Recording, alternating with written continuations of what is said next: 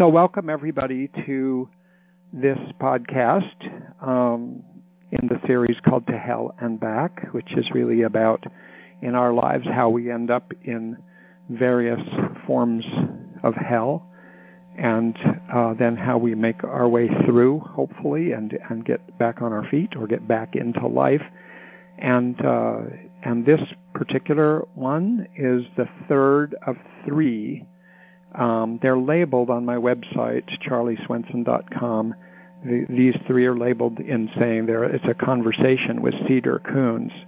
And so this will be the third conversation with Cedar uh, about the experience that she had of uh, having her sister kill herself uh, over two years ago, and then uh, come to grips with that over time um, and what the what she went through.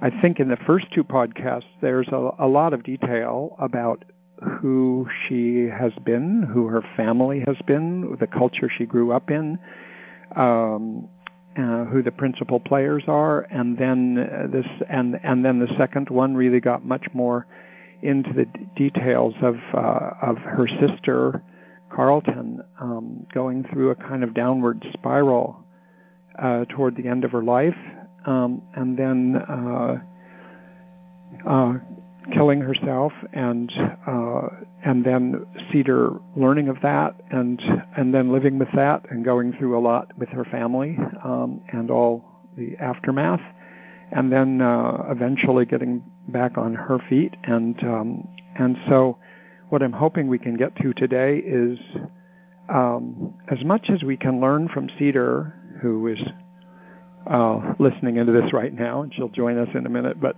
uh, as much as we can learn from Cedar about the details of what it means that she um, used uh, mindfulness experiences, practices, skills from the point of view of DBT skills uh, as a way of getting to acceptance uh, and in some situations forgiveness um, for what had happened.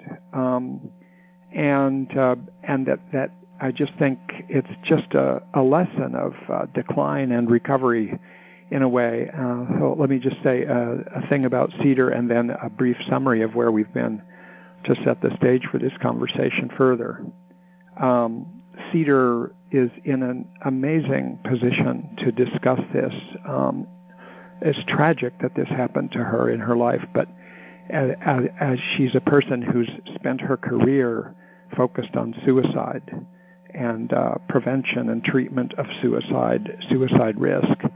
Um, from a long time ago, I've known Cedar, Cedar uh, as she got involved in DBT, dialectical behavior therapy.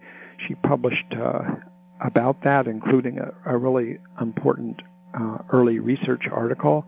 And uh, then she's gone on to uh, also become a mindfulness expert and teaches um, mindfulness meditation retreats. She's an expert teacher of DBT and all of DBT skills. And so it puts her in a unique position to um, reflect on what's well, how she coped with what's happened um, she also published a book called The Mindfulness Solution to Intense Emotions. Um, and if you went to her website, uh, which is a beautiful website uh, with lovely, it's just looking at it is calming. And um, and there's uh, lots of things on her website, including uh, blog posts, including five blog posts about this story about her sister, so you can read about it in the posts from November and December. Um, but, and then there's other posts as well that are really interesting and and um, soulful. Um, so that's uh, I just wanted to say that about Cedar, and then I wanted to just uh, introduce this a little bit by uh, giving you guys a, uh, a quick summary for those who have listened to the previous ones. These will sound familiar and maybe shape up things in a certain direction because as I listened again to the conversations we've had, I was thinking, um, God, how how how generalizable is Cedar's experience? Um, one thing I realized in just listening to it is that when there is a suicide, there are so many variables, like probably an infinite number of variables that affect how it goes and how the aftermath goes and how it is to be a person who um, was close to the person who who killed themselves. And uh, in Cedar's case, uh, of course, this is true. Um, she came from a certain community in uh, Louisville, Kentucky, a certain kind of culture in that community. And one thing she talked about very meaningfully, I think, is that uh, you know, without without casting uh, any judgments one way or the other about the community, it did have a quality of being um, kind of um, that kind of um, we're all fine here, things are good sort of community, where the expression of negative emotions or negative experiences was not necessarily out front, and so that her sister had a big uh, quality of that in that she was a, local celebrity artistically, and she was uh, beautiful and uh, charismatic, and lots of people knew her, and people wouldn't have known how much uh, must have been that she was suffering um, with depression and with maybe a bipolar disorder and which and just chaos in her life. You know, she had difficulty in marriages and uh, two children to raise, that both of whom have had disabilities all, all of this going on uh, behind the scenes from most people's point of view, maybe. Though, of course, Cedar knew most of that, but even Cedar didn't know all of that. Um, one's religious background, the family history of deaths and suicides. I mean, before Carlton killed herself, uh, her father, who was just over a 100 years old, killed, uh, died and uh, was uh, more of an, a natural death that's easier to accept, even though it was painful, because it sounds like he was a very important patriarch in the family and represented lots of values. And and Cedar, in particular, uh, identified ways in which she was sort of like him. He was somebody in World War II who got uh, medals for um, how he performed in combat and kept going. Um, and uh, then there's the then there's the personal style of the person who died. It has a huge impact. I realized on how things go. I mean, this was somebody who, when she killed herself, uh, her life was in disarray.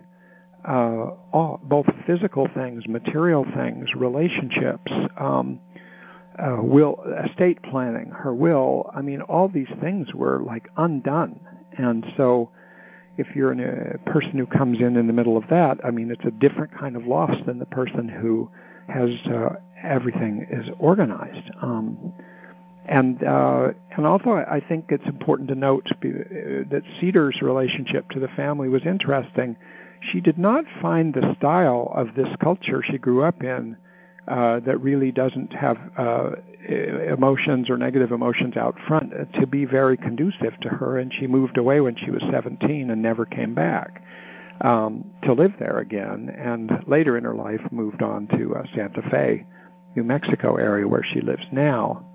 Um, so that too, it's sort of like she was one step removed from what some people were going through, but stayed involved in various ways. Had kind of a distant relationship with the older sister, Raleigh turns out to be important uh, as another factor when this suicide occurred.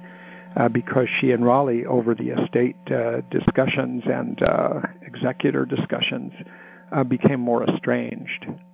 Then I wanted to say that uh, next that just I I don't know how universal this is, and maybe people listening who've been through this would identify more or less with this. But there, it seemed to me, Cedar, there was a kind of a stage by stage thing you went through, and I would put it this way just to summarize, um, because I think using skills probably is different in different stages. And one stage seemed to be leading up to Carlton's suicide was a whole period where there was some awareness that there was increased trouble. She had a hospitalization a couple weeks before uh, with self-harming behavior. This this having a hospitalization like that was not usual for her.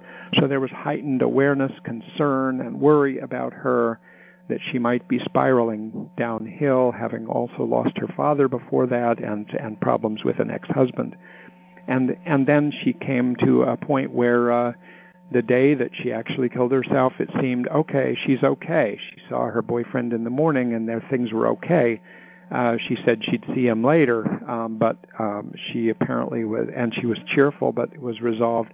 And so after this whole period, which of course Cedar experienced from a distance across the country, um, there was the actual, uh, she disappeared, and for a while there was an uncertain period during which Cedar was convinced uh, in her own mind that she knew that Carlton had had died, had killed killed herself, and and then that was indeed discovered. Um, uh, that night, and she had uh, gone to a, a, a pawn shop and she purchased a gun, and it was on a surveillance camera, which was really painful to know and to learn from uh, how concrete it was, and that this was not her usual way. She didn't have guns, she didn't go to pawn shops and things, so it was really unusual. She went in and out and in and out of there, and then she purchased a handgun and within an hour, she had uh, gone down the highway and sat down against a tree, has smoked a cigarette, and then shot herself in the head. And then this word got out uh, of what had happened, and uh, I would say, Cedar, what I what I read next into a number of things you talked about was there was a whole period uh, that I might call shock, uh, numbness. You described uh, being in limbo uh, there was a sense of, of, of kind of like uh, anguish and fear and mystery that what what has happened? Where is she? Is she loose? Is she loose in your house? Is she a ghost? And uh, and in your blog post, you refer to a, a state called bardo in Buddhist functioning, where somebody is gone but not totally gone yet, and they're kind of still half present and something like that. So I think there was a whole period like that, and then it seemed to me you go through another stage that a lot of people might identify with if suddenly you're caught up in lots of practical and immediate arrangements about somebody's uh, funeral and their their leftover belongings and immediate decisions to be made about things and executorship and all of these things and that really immerse you in and in your case also the writing of the uh, and delivery of a eulogy and an obituary seem to be very important moments in sort of even in your own angst at that time, kind of using some of the capacities that you had to organize your thinking and to write something since you've been a writer during your life. Uh, that it, maybe that was uh, helpful, but it certainly was another thing to do. And and then, if I read it right, you went back to start to resume normal life, but it was the, an acute grief stage that was different than later, with daily sobbing and having trouble with uh, normal functioning at work, pulling back a bit, uh, taking a little bit of leave from that, and just getting through the uh, agony and, of, of crying all the time, which is something I identify with not about this particular scenario, but other ones. And how you're really uh, it's just you're wrenched. Um, and it seems like after that still you had to go back and deal with a lot of stuff a lot of leftovers from carlton's life a lot of decisions to be made and practical things to be gone through. And it seemed to me from hearing from you and then having heard from other people after deaths whether or not they were suicides this whole period of sifting through um, people's things, somebody's things, and disposing or making decisions or distributing and trying to make sure people who deserve things get things, that this whole business is very occupying. And one thing I was touched by uh, was how you, in a way, you learn even more about your sibling, uh, things you see, things she has saved, things she has written. Like you said, she had saved letters from you and though there wasn't this kind of overt love always expressed between the two of you, there was a sense of you being important to her and there being loving statements made and and other things that you discovered uh, where you, in a way, get to know your sibling beyond what you knew before. Some things, especially if somebody's kind of a hidden type of person. Um, and finally, I think coming to terms with your own behavior, which everybody in a family where there's a suicide, I think, has to somehow come to grips with gee, did I do everything I wanted to do? Did I handle things the way I wanted to handle them? So I just wanted to summarize that so that it puts people back in place of what this is, what some of these were that may not have been a great way to organize it, and you can comment on that, uh, or, or whether it opens up other pathways. But uh, and then I'm uh, following any comments about this cedar, or or if you just want to jump into it, however you want to handle this. I just want to, I just want you to be able to tell us now. Um, how did you go through all of this? I mean, just so much, and then to be in a place where you can talk in such a personal, meaningful, sensible way, including how did you digest or manage the negative emotions about Carlton and what she did and your other sister and the ex-boyfriend or husband, ex-husband of Carlton that really didn't behave very well and and Carlton's kids that you then took a major role in caretaking. So how did you do this? Well, thank you, Charlie. You can start anywhere really, you want.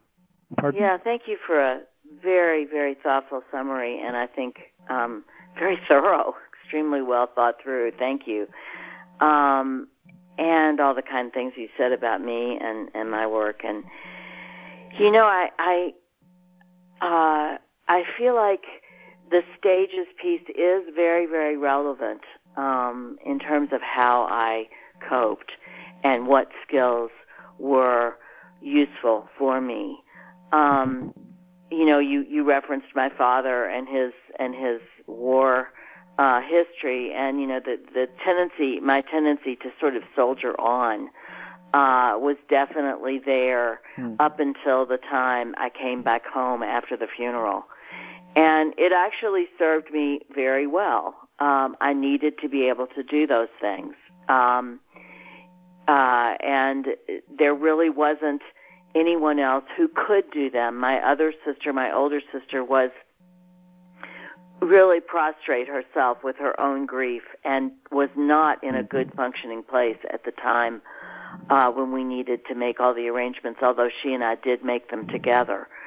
But once I got home, I think the most important thing that I was able to do to cope was to really recognize uh, look, I cannot carry on business as usual here.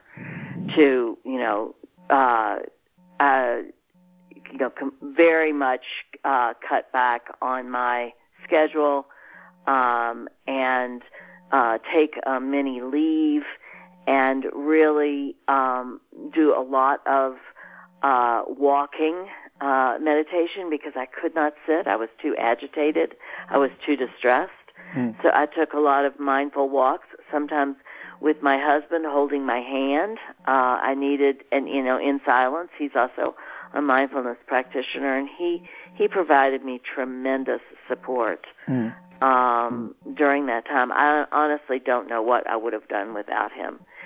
Um, at that particular time, the key thing I was having to do was self acceptance.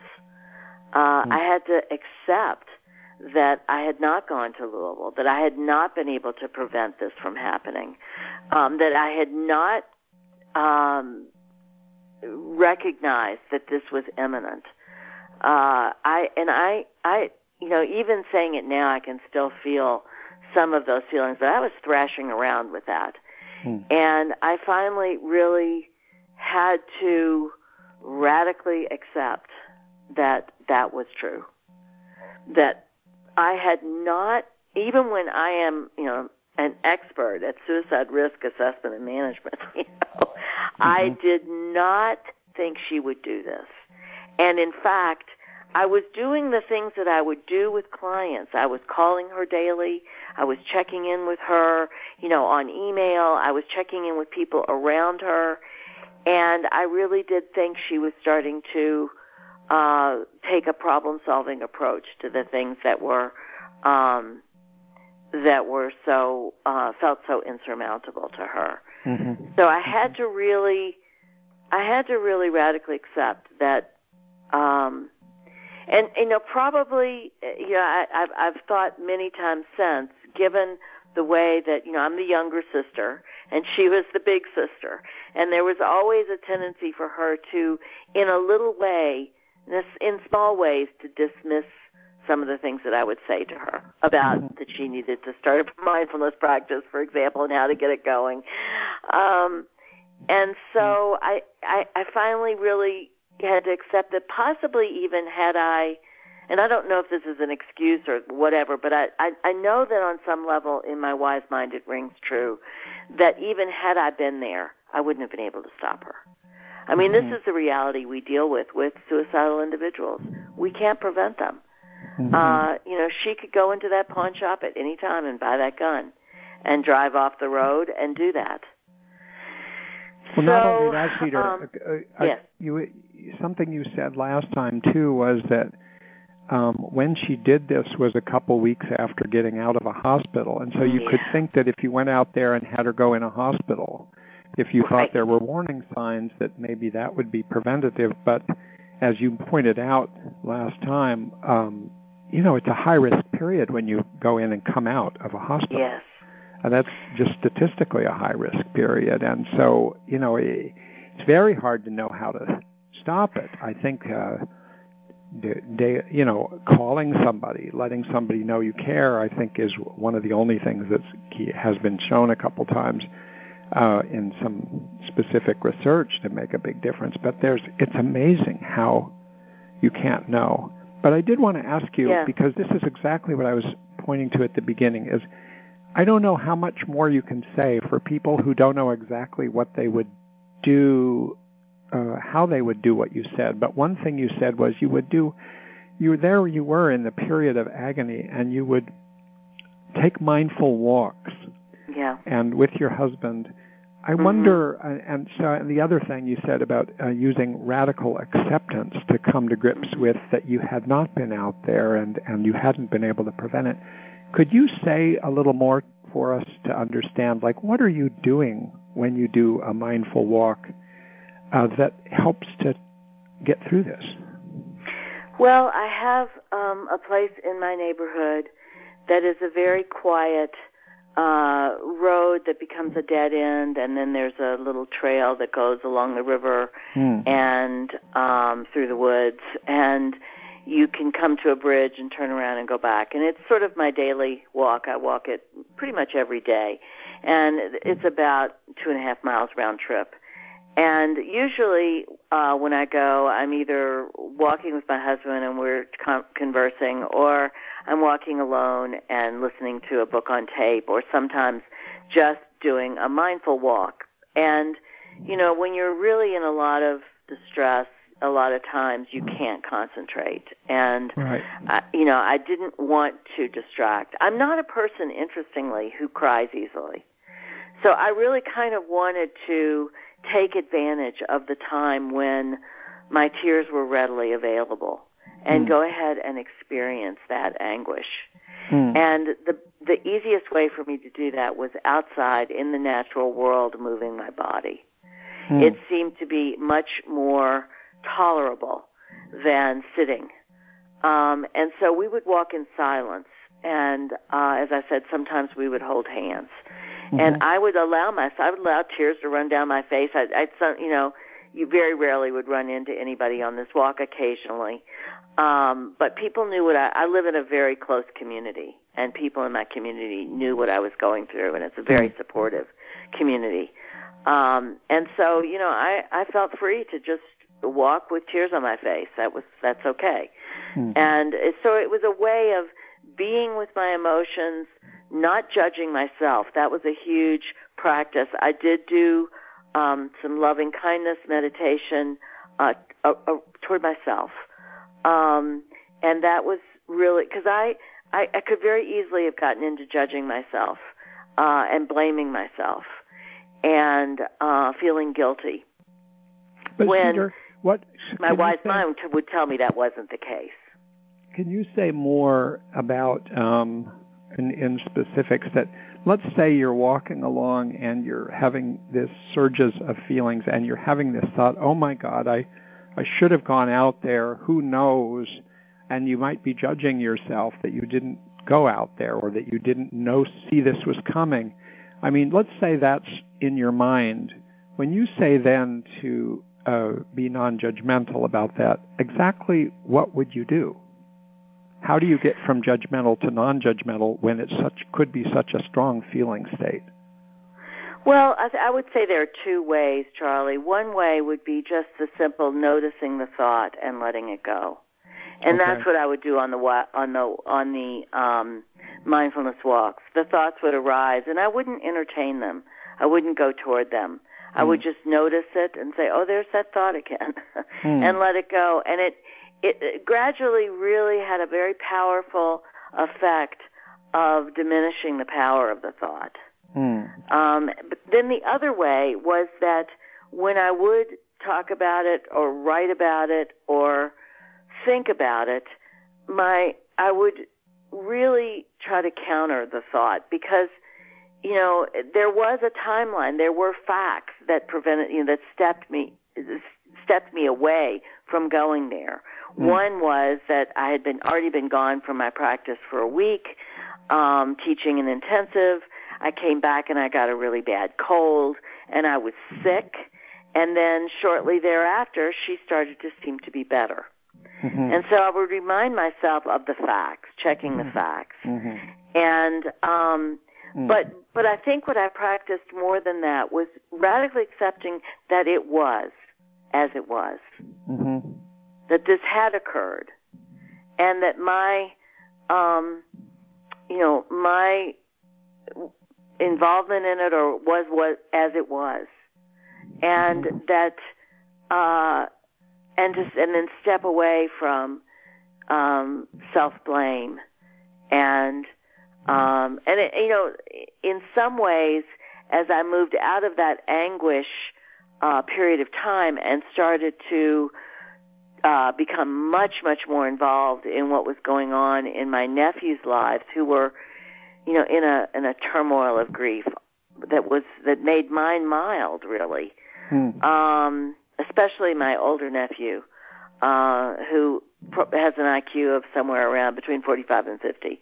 Mhm. And um, that was also really helpful in me just kind of accepting reality in the moment. You know, there's something about grief that has takes you back into the past, and there's a lot of this why, why, why, and ultimately mindfulness brings you into the present and it brings you it may not feel all that good but it does lead you to uh, or it leads it leads me to accept present moment Mhm. and be in present moment Mhm. and Mhm. Uh not dwell in the why you know why you know why why did this happen uh what could i have done Mhm. um that that sort of anguished sorting through the past You know, it's really interesting what you're saying because I hadn't thought of that angle, but I think when you have something like this happen, lots of things like this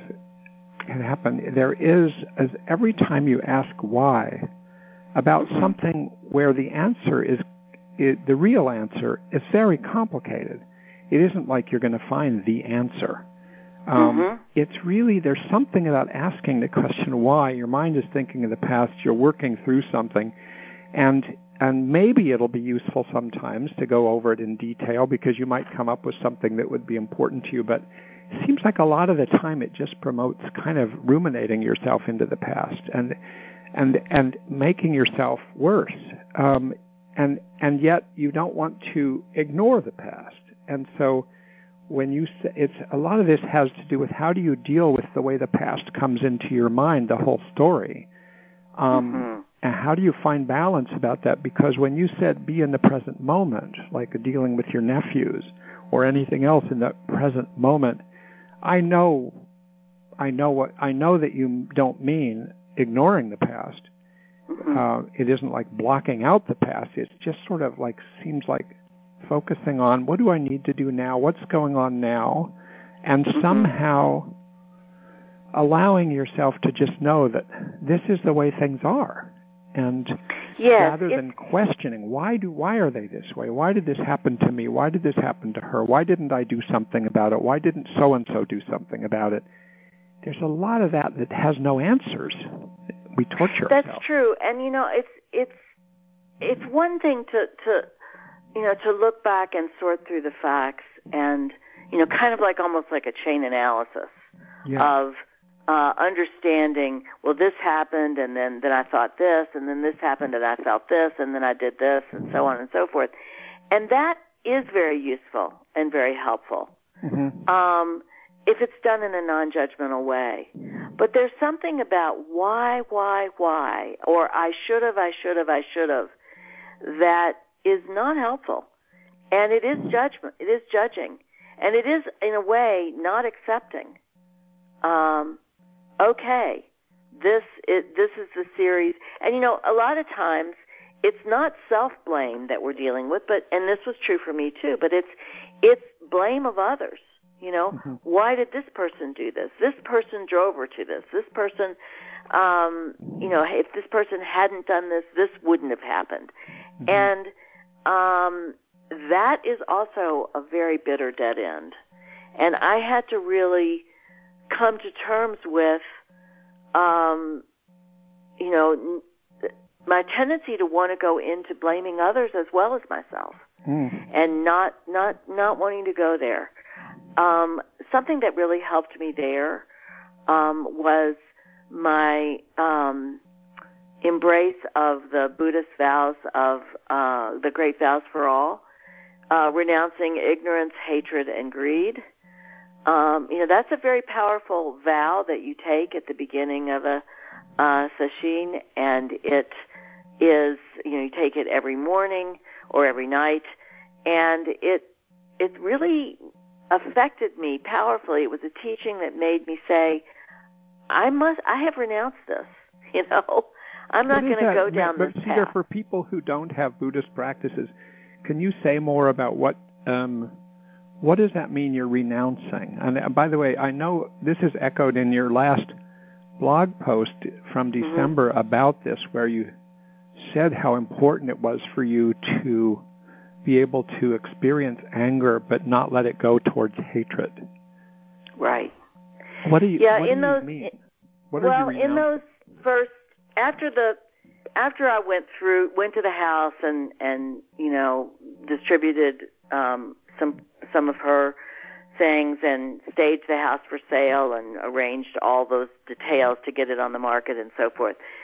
Um and I, I, I, I came back and, and I entered into another stage, and this was a stage where I was dealing with a lot of the mess of um, her life, mm-hmm. including the people who, um, you know, who were involved in that mess.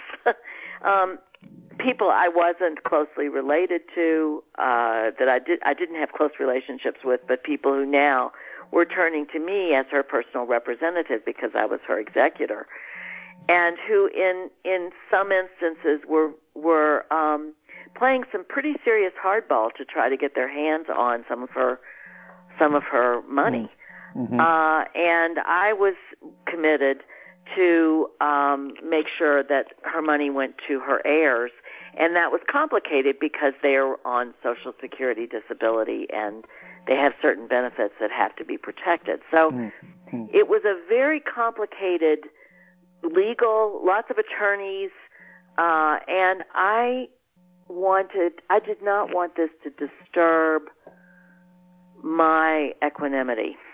Um, mm. I wanted to stay in a place of clarity and peace, peace as much as I possibly could. So that meant that I had to identify the emotion, for example. I had to really practice non-judgmental stance. I had Mm. to really stick with the facts. You know, Mm. this is uh, rather than this is bad, this is uh, this is evil.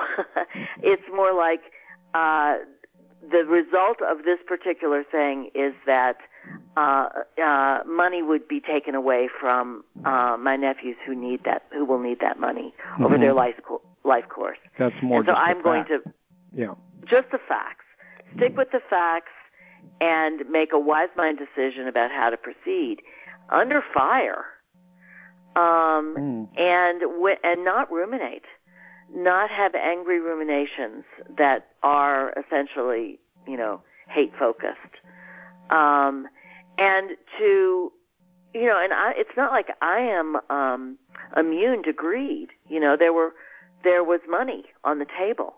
Uh, it wasn't going to come to me, uh, but whenever money's on the table, you know, greed rears its head. Mm. And so, you know, being aware that, oh, you know, danger, you know. Yeah. Um, Yeah. and to be mindful in the moment um, of my role as my sister's personal representative and trying to be clear about what she would want. hmm Um, and these were prof- profoundly uh, help helpful for me in going through that next storm, which was, I think, the storm of of anger, and Mm. uh, it, this shouldn't be. Uh, not so much that she shouldn't have killed herself, although certainly that, but also it shouldn't be happening like this. These people shouldn't be doing these things. Why do I have to get yet another attorney letter? You know, what is going on here? Meanwhile, my nephews who have, you know, very limited resources in terms of how they deal with their strong emotions are, are just, you know, my one nephew became psychotic. Mm. And, Mm. um, you know, I- so, and dealing with, um, you know, the, the institution where he lives who didn't want to let me talk to him Mm. because it, because his father didn't want him to talk. Uh, you know, wouldn't didn't want them to talk to me. They would let him talk to me. Mm. So it was it was a it was a trying time, and it was a, one of those things where where I remember my teacher saying to me, you know, when you're walking, you know, in the dark, you just you you have to just see. You can only put one foot in front of the other. You know, you Mhm. can't see far enough down the road to see where you're going Mhm. but you Mhm. have to mindfully do, you know, as they say in a, in AA, the next right thing. You know, the you know, next but, thing. And you're that- also saying yeah. you ha- in your case, you're saying that you there were things you had to make sh- you you had to guard against, like you had your own internal guardians against going down the road. I could imagine being in a situation where you discover uh, somebody who is trying to get some of these resources Mhm. that you feel should be going to your nephews, and and then you, I could easily imagine getting into a kind of like uh, a state of blame and a state of anger and a state of how dare you do this and a state of Mhm. of this shouldn't be happening and why am I in a family like I mean you could go a long ways with this and and Mhm. and it all would not advance the cause of of just kind of getting I guess in DBT terms being effective right. and that point exactly. you get busy into being what's just and what's unjust and what's right and what's wrong and instead it's really like almost I'm just having a physical view of things coming at you which would be your own impulses to go this way or that way towards hatred towards uh, you know punishment of other people and Yeah. judgment and just try to stay wait a minute um, sometimes Cedar I think of it like this I think um, we often are not very skillful in situations we're in because we we say to ourselves things like that, like I shouldn't be in this situation, Right. or this is They I shouldn't, shouldn't be doing with this. these What's people. wrong with them? What's Yeah. wrong with these people? What's wrong with me that I'm with these people? And why do I live here? And why do I do that? And all of these things which are very human and natural to do, but somehow uh, you have to get to a place that's more a more helpful place to be, I think, in solving things and having a more balanced life is to say things like, "This is the life I have. This Right. is the situation. This has been given to me to deal has been, with. This has been given Yeah. to me. This is my Mhm. job. I mean, my mother would have said it in a more Christian religious way because she would have said things like, This is your um, cross to bear. "Just your cross to bear. God gave you this. This is this Yeah. is yes, God gave you this, and He'll give you the strength to support to deal with it." And it's sort of like that's a, a different way of thinking of it, but it's the same idea. It's like hmm yes, they, you may not have chosen this in every Mhm. possible way, but this is it. This is your these are your nephews. This is your sister who killed herself. This is your sister from whom you're estranged and very Mhm. unhappily. And uh, this is your family culture. Um, Mhm. And it is. It just is. Mhm. Yeah, Rather and, than and, and thinking of all the ways it because- shouldn't be. Right.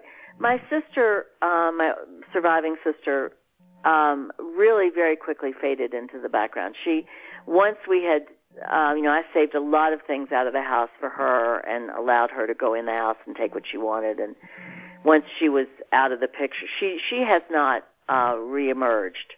It was really the battle with her two ex-husbands and her boyfriend. Uh, and and I found that the skill of the scribe was tremendously important uh, to hmm. to to me. I had to use that constantly, and I even got to the point where I had to, you know, my husband and I, when we would talk, it's not like I would use that just with, you know, I had to use that all the time.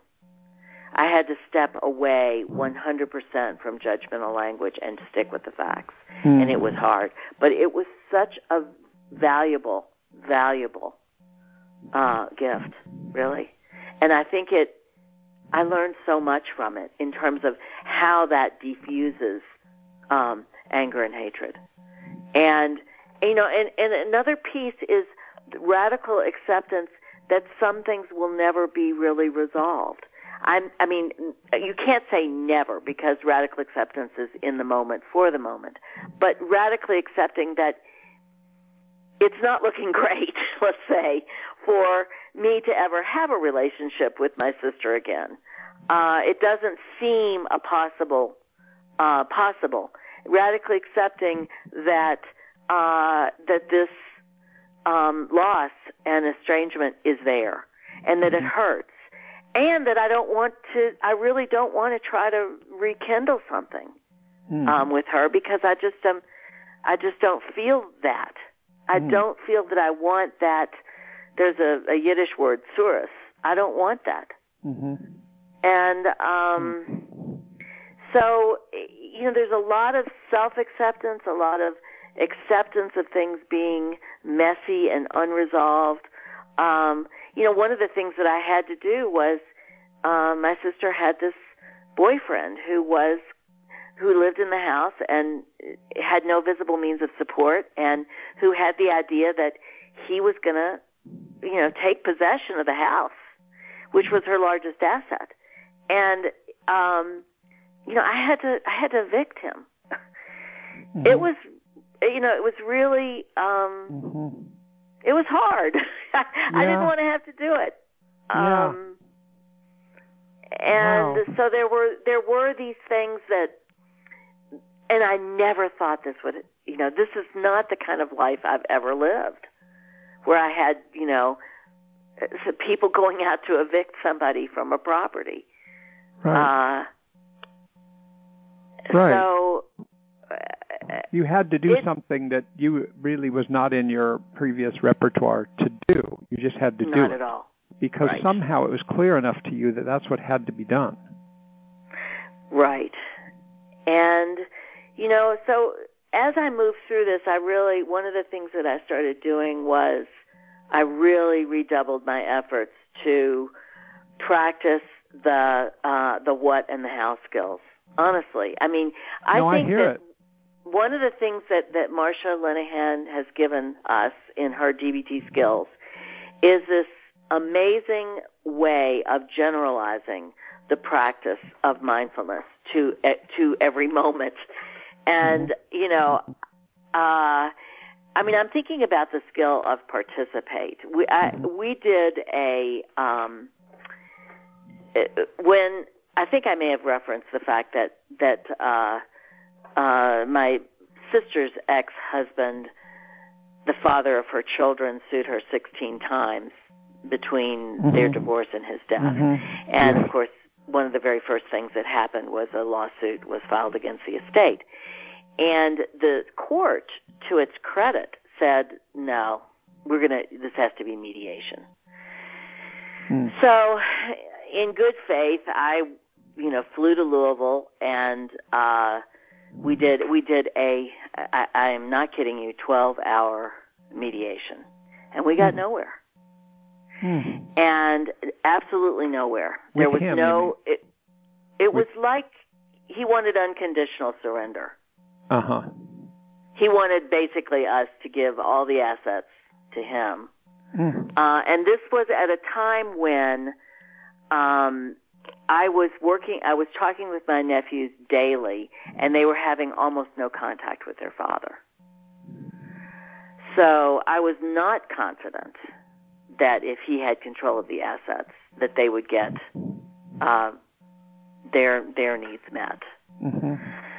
And this is someone who also had had gotten control of a large portion of of other aspects of her estate that weren't that were in trust. Mm-hmm. So it was, and I used the skill of participate to stay present. Because I I spent 12 hours in a windowless room in an attorney's office eating sandwiches that were brought in and having the most, you know, one extreme um, proposal after another brought in. And we and and this was also interestingly the day after the election of President Trump. mm. Oh my God. so, it was a really it was a really tough day uh, and the day before my birthday Mm-hmm. but um but at any rate i participated in the moment but just to stay present and you know it really helped it really helped I mean, you just let yourself uh, stay in it, stay in the conversation, even with one extreme proposal after another that's coming your way. It Right. must have taken a lot of effort just to stay in it and say, okay, now let's take on this. Maybe the practice of one mindfulness.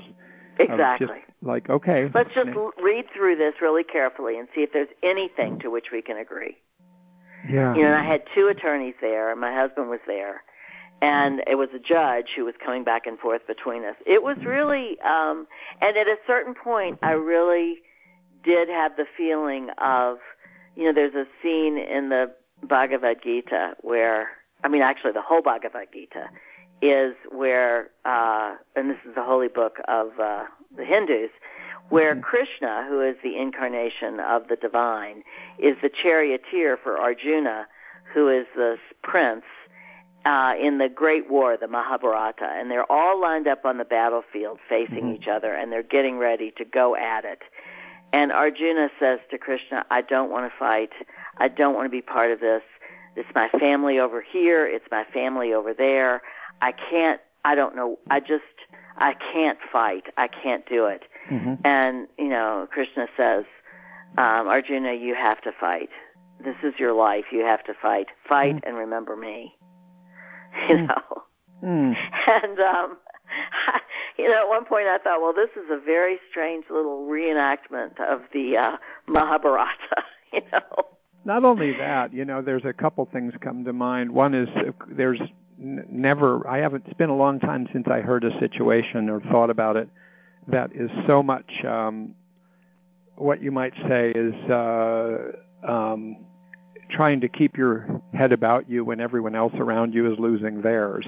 Mhm. Um, just kind of like how do you do that? And the other thing is you're talking about another battlefield, but God, I, I really would I wonder what it was like for your father in World Mm. War II, because Mhm. all you're using combat metaphors, and I j- I think they're appropriate. There's something about how hard it would be to keep going when you don't want to Mhm. be somewhere, when you don't think something right is happening, and when you're in that situation, you have to accept so much if you're going to be keep going and and being effective and not get thrown off guard. And you're I just sort of you know you said in your earlier in another podcast about how you saw saw yourself as sort of connected your father in this way. And I think it may be even more than you think because we don't have access to my father was in World War II also but uh didn't have that particular kind of record but you know to really know uh what what what's what do you have to radically accept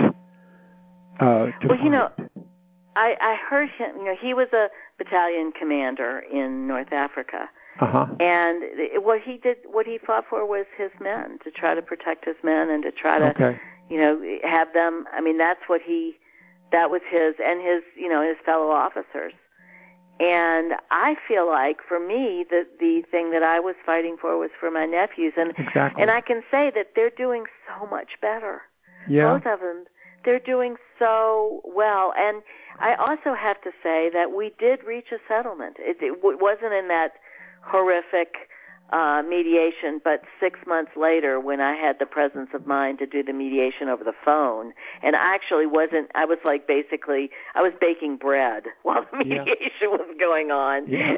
and making a Waldorf salad and various things. While, uh-huh. while my attorneys hashed it out, and and we arrived at a settlement, and it's a good settlement, uh-huh. and uh, we've put away our uh, you know, our weapons of war.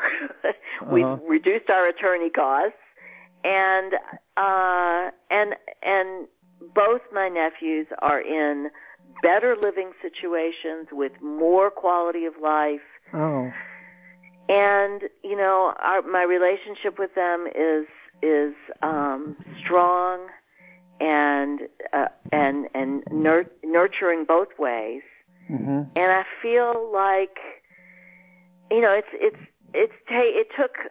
I mean, I think this is the the thing about grief is that eventually, you know, you do come to acceptance if you keep working at it, mm-hmm. and mm-hmm. and you can see that as as painful and as horrible as the past is, that there is an integration that occurs over time and we can find solace. So. Mm-hmm. mm-hmm. I wonder how important it was in this whole process for you that there were your nephews, that there was oh. that there were people that you cared about that were basically at risk of being pushed aside and not being able to fend for themselves and you so it gave you a cause and it mm-hmm. gave you a very human loving cause and a and a relationship with Carlton. Uh, Absolutely, and, I tell you that I wouldn't have done any of the of the executor stuff. I would have I would have just let the people who wanted her money have her money. Uh-huh. Um, I, I really I wouldn't have been involved with that. It would have been a totally different story if it weren't mm. for Alex and Peter. Mm. And you know, I um, I'm getting I'm planning a trip right now. I'm going. I, I I'm pretty sure I'm going to be going to New York to see Peter play hockey. And oh. you know that's something I'm really really into, oh. and um, and then I'm going to see um, Alex in Louisville in June, and I'm you know it, it's a it's a whole new thing for me. I wasn't really much of an aunt before. I mean, I was really not much at all. I sent them Christmas presents and birthday presents, and but I didn't you know I rarely talked to them unless I saw them in town mm. you know mm. and now i have this relationship and it it does connect me with with carlton mm. and um you know but let me ask you you, know, this peter yeah. either either you said something or else i read it in your blog that i'm i don't know if i got it right but uh that carlton had left at least one version of a will that her own estate was to be divided between you and Raleigh not mm-hmm. not her boys, but mm-hmm. that you were fighting for things to go to her boys. Is that right, or did or? It was it was her suicide note, Charlie. It, her it suicide said that note. Oh. Her suicide note. It was to div- be divided between a certain amount of money was to be given to her boyfriend, which was what he was, you know, clinging oh. to. Right. A certain amount of money was to be given to her second ex-husband, not the boy's father, and the rest, who was who she who she said should, and he did get quite a bit of money from an annuity um, that mm-hmm. she neglected to change the beneficiary mm-hmm. on. Um, and then the rest would be divided between me and and uh, Raleigh. I see. Okay. Yeah. Yeah. So but you w- were following her heart, um, regardless of that sort of uh, note she wrote under the duress. But you were really following what would have been her heart path of fending for her children. Um, Absolutely, and you know, also she was not of sound mind when she wrote that. She even Yeah. said in the note, which was a handwritten note, which would, you know, holographic will does stand up if the person is of sound mind. But she said, "My mind is like a serpent eating its eating its Oh my tail." God! Yes, right. Well, that's what. In, in a way, that was helpful that she wrote that. Yes, it, it really was, and and you know, Kentucky state law is very clear in terms of you know the the heirs, and she she did have a, a will from two years before. Hmm. So Peter, yeah. I want to ask you one other thing. We have a few a few Mhm. minutes before we have to Yes. stop. I, it occurs to me when I'm listening to you about the things that helped you. It actually overlaps some with, you know, conversations I had with uh, the therapist in Puerto Rico about how they came to grips with the hurricane that devastated mm-hmm. Puerto Rico, and and he emphasized how much um, it it came down to community, people helping each other, people being there for Mm-hmm. each other, neighbors that you'd had for years all of a sudden became real neighbors. Uh, Mm. where and you, you sort of became a real aunt, and you you also emphasized the community that turned up at the memorial service in Mhm, Louisville, mhm. people you hadn't seen for a long time, and and the community you have back in Santa Fe that was supportive to you. And I just it made me think as you were saying these things and how important these aspects were. They're not skills per se, but they are reflection of having community. And how many people in these situations don't have that? They don't have your husband. They Mhm, they don't mhm. have a community. They Right. um, they're really more isolated. They they may be more like uh, your sister Raleigh is, and or other Mhm. you know. And, how many people both you and I, I'm sure, have known in our work lives, thera- therapy lives, people who don't have these kinds of um, communities. I'm, I'm just going to be giving more thought to how how do you generate, how do you use some of these acceptance skills? It I think it must help a lot when we have community that we know will support us to be able to then accept burdens and facts that are really hard to accept otherwise. I think that is so so true. And you know, one of the little communities that really was so helpful was my my, sitting group that I sit with on Sundays. Mm. Um, and you know, we talk afterwards. And I would really encourage anyone who uh, has to go through this something like this and who feels that they might not have the support that they need Yeah. to find that support either in a, a grief support group or in a um, you know some kind of organized community that meets regularly. Yeah. Uh, I think it's crucial, and we need to be able to. Grief is something that makes us uh, simultaneously want to be alone and need to be with others. so something that's organized, whether it's a church group or it's a uh, you know meditation group or it's a it's a therapy group, there needs you, you need to have some kind of. You know, Uh, I had a lot of those resources. I was very fortunate and continue to be. It's a But I think it's easy to to not have that. You know, I um, I'm at one at one point in my life, not that long ago, uh, circumstances propelled me into an Al-Anon group, and it met weekly. They were people I didn't know. I jumped in, and and there was already a lot of kind of compassion within that group, as Mhm. well as having a, a a way of going about things. It was unbelievably helpful when I think about it. You're just highlighting that. I I Mhm. I don't think I have as many communities as you might have. Uh, I have some, though. I have people I can rely on, and I do have a wife I can rely on. Those are really important things because so many people are coping alone. And um, it's true. I think there, there's a group called Compassionate Friends. compassionate friends. Oh. Yes, that is for survivors of suicide. Oh, really? Oh, Yeah, I believe. Mhm. good. Okay, good. Yeah. You know, there are other resources too. I'll just say if people are listening to this, uh, with the uh, American Association of Suicidology, their their website has links and various resources to coping with uh, with surviving a suicide of somebody you've been close to, the AAS. Um, look, Cedar, we're in the final minute um, of our conversation. I am so grateful to you for talking with us and talking so personally and in such a thoughtful way with an eye to what might help other people. Um, I'm just touched by it, and I, I personally appreciate that you and I've gotten a chance to talk about these things too, because we've we've worked together before, but it's been a long time. Yes, I've I've really really enjoyed it, and um, it uh, you know, I just looked up the website of Compassionate Friends. And it's actually when when a family when a uh, for a child who has died. Oh, okay. Um, but I think that might still be a useful resource for people. Uh, yeah, it's been. Thank you, um, Charlie, for reading my blog, approaching me, and for arranging these and and asking such wonderful provocative questions and uh. I hmm. do hope it's been and for everyone who's been listening, thank you for listening and it's best wishes. I'm sure it's given people a lot to think about and you know, if I hear from people people people do respond to me sometimes about these podcasts and they send in email responses and things, I'll send anything on to you that comes in relation to these. Okay. I certainly appreciate Plus that. people so can much. have access to you by going to your website, cedarkoons.com, and I'm sure they could leave a message with you if they want to. Absolutely. Okay. All right. Cedar, I look forward to talking to you again. Thank you so much. Thank you, Charlie. Okay. Take care. Bye bye.